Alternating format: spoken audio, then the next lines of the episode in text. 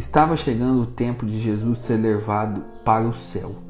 Então, ele tomou uma firme decisão de partir para Jerusalém e enviou mensageiros à sua frente. Estes puseram-se a caminho e entraram num povoado da Samaria para preparar uma hospedagem para Jesus. Mas os samaritanos não o receberam, pois Jesus dava a impressão de que ia a Jerusalém. Vendo isso, os discípulos Tiago e João disseram: Senhor, queres que mandemos descer fogo do céu para destruí-los? Jesus, porém, voltou-se e repreendeu-os e partiu para outro povoado. Palavra da salvação. Glória a vós, Senhor. Esse evangelho de hoje, ele faz aqui uma ilustração do que é o evangelho de São Lucas. O evangelho de São Lucas relata a missão de Jesus como uma subida constante a Jerusalém. Ele conta a história como se Jesus estivesse indo, caminhando para Jerusalém. Então, para Lucas, Jerusalém é o lugar da conclusão da missão de Jesus. Ali em Jerusalém, a missão de Jesus vai ser concluída. E no evangelho de hoje a gente vê um episódio que os samaritanos não querem receber Jesus. Os samaritanos eram um povo ali que tinha muitas rusgas com o povo hebreu. Então aqui não quiseram porque Jesus estava provavelmente indo para Jerusalém. Ele era ali um judeu, então não quiseram receber Jesus. E o interessante aqui que eu quero usar para nossa reflexão pessoal é o seguinte: você vê que no Evangelho é, os discípulos querem descer fogo sobre os samaritanos, mas Jesus não aceita. Jesus diz que não e vai para outro povoado. Isso aqui nos mostra como nós devemos agir quando nós queremos converter uma pessoa. Por quê?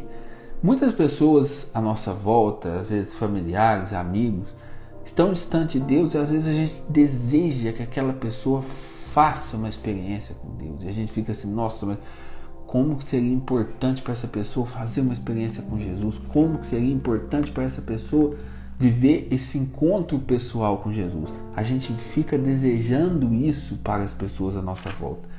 E como que a gente pode fazer e ajudar essas pessoas a viver essa conversão?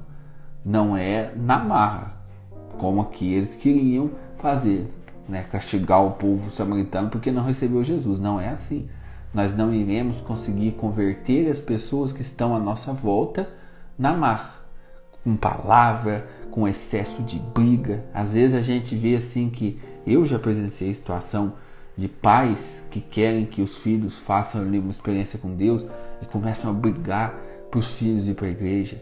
Ou então, é, já vi o contrário também. Já vi filhos que queriam que os pais fizessem uma experiência com Deus e brigavam para os pais ir para a igreja. Mas esse não é o caminho. Você, como pai, como mãe, pode até usar da sua autoridade para pressionar, só você vai na missa.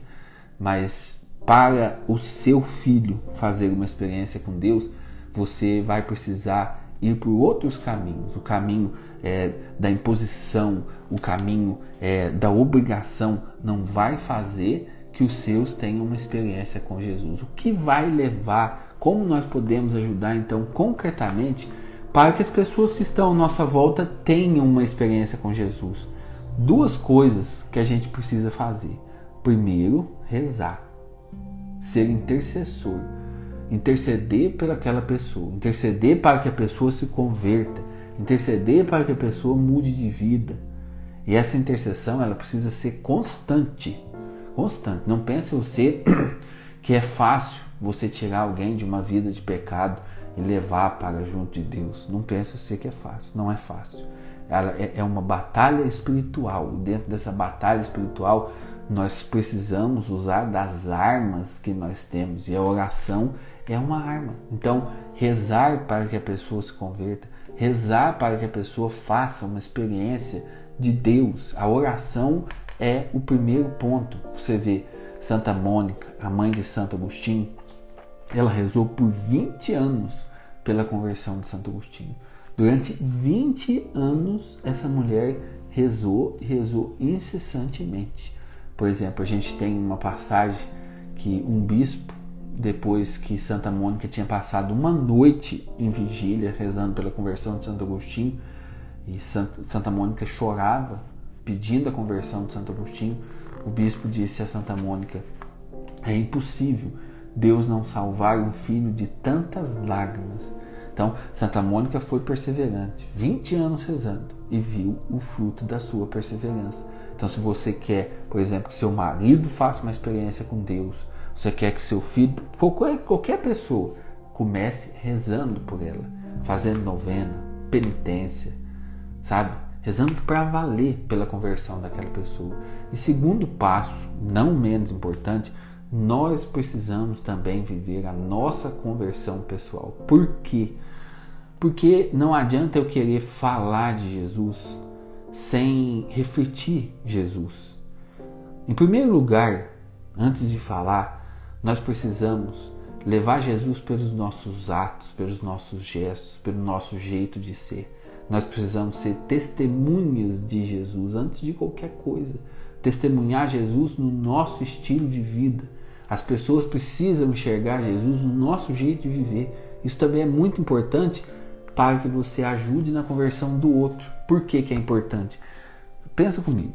Vamos supor que a esposa está rezando pela conversão do marido. Não, eu quero que meu marido se converta.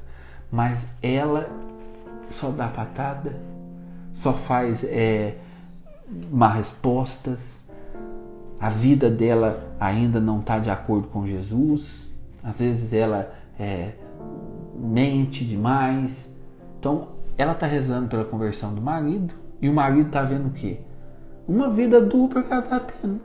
Porque ela reza, mas aquela vida de oração não reflete na sua vida pessoal, na sua caminhada.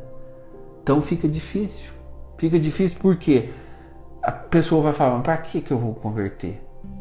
Aí a mulher fala com ela, não, mas você precisa converter, mas vou converter para quê? Para ficar igual a ela? Para ficar com essa vida dupla? Então, você quer que alguém se converta? Comece você se convertendo. Para que a pessoa possa olhar para o seu jeito de ser, o seu jeito de viver e enxergar Jesus. Ver Jesus no seu jeito de ser. Isso é importantíssimo. O catecismo da igreja, ele vai nos dizer que uma das, razão, uma das razões de existir o ateísmo no mundo, das pessoas não terem fé, é o mau exemplo do crente. Ou seja, quem crê dá mau exemplo. E isso faz com que muitos percam a fé.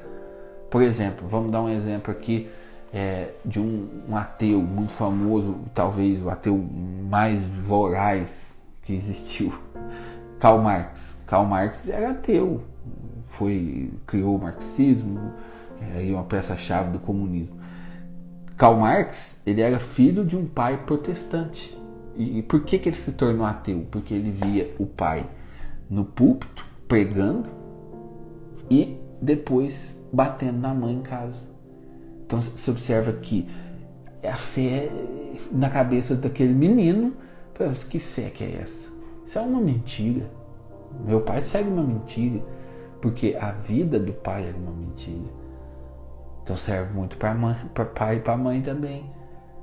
A minha vida precisa refletir a minha fé. E aí as pessoas olham para mim e enxergam o Cristo. De uma vez, São Francisco de Assis chamou o irmão, o irmão dele, o irmão Leão, para pregar. Vamos pregar? Vamos. E os dois saíram pela cidade, abraçando os pobres, conversando com os necessitados. Chegaram em casa sem dar uma palavra. Aí o Frei Leão falou: Mas o senhor não tinha chamado para pregar? Nós, a gente não ia pregar? Falei, Mas nós pregamos. Nós falamos de Jesus quando nós abraçamos o pobre, nós falamos de Jesus quando nós conversamos com aquele doente, levamos uma palavra de conforto. Falar de Jesus com os gestos, com os atos concretos, não apenas com palavras. As palavras só não convencem, mas os exemplos arrastam, os testemunhos arrastam. Então, a nossa vida precisa ser pautada muito, muito, isso é essencial coerência. Coerência entre fé e vida.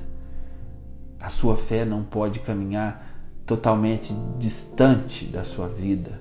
É lógico, a gente sabe das nossas imperfeições, a gente sabe das nossas fraquezas, mas isso faz parte. Quando você leva uma, uma caminhada sincera, isso faz parte. Porque se você errar, você vai ter a humildade de pedir perdão. E isso também revela o Cristo. Quando você se humilha, vai lá e pede perdão para uma pessoa.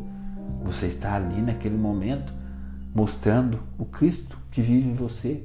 Porque é muito difícil uma pessoa ter a capacidade de pedir perdão se ela não tiver a fé em Jesus. Então, hoje, para como mensagem aqui desse evangelho, nós podemos deixar esses dois caminhos. Você quer que alguém se converta e faça uma experiência pessoal com Jesus?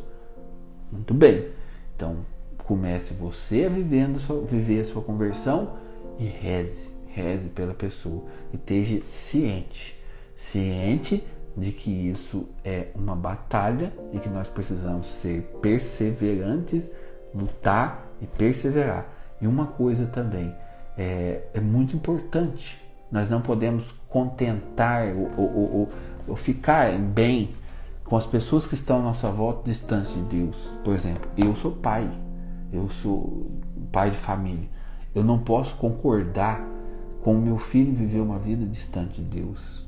O meu objetivo primeiro deve ser conduzir os meus filhos para o céu.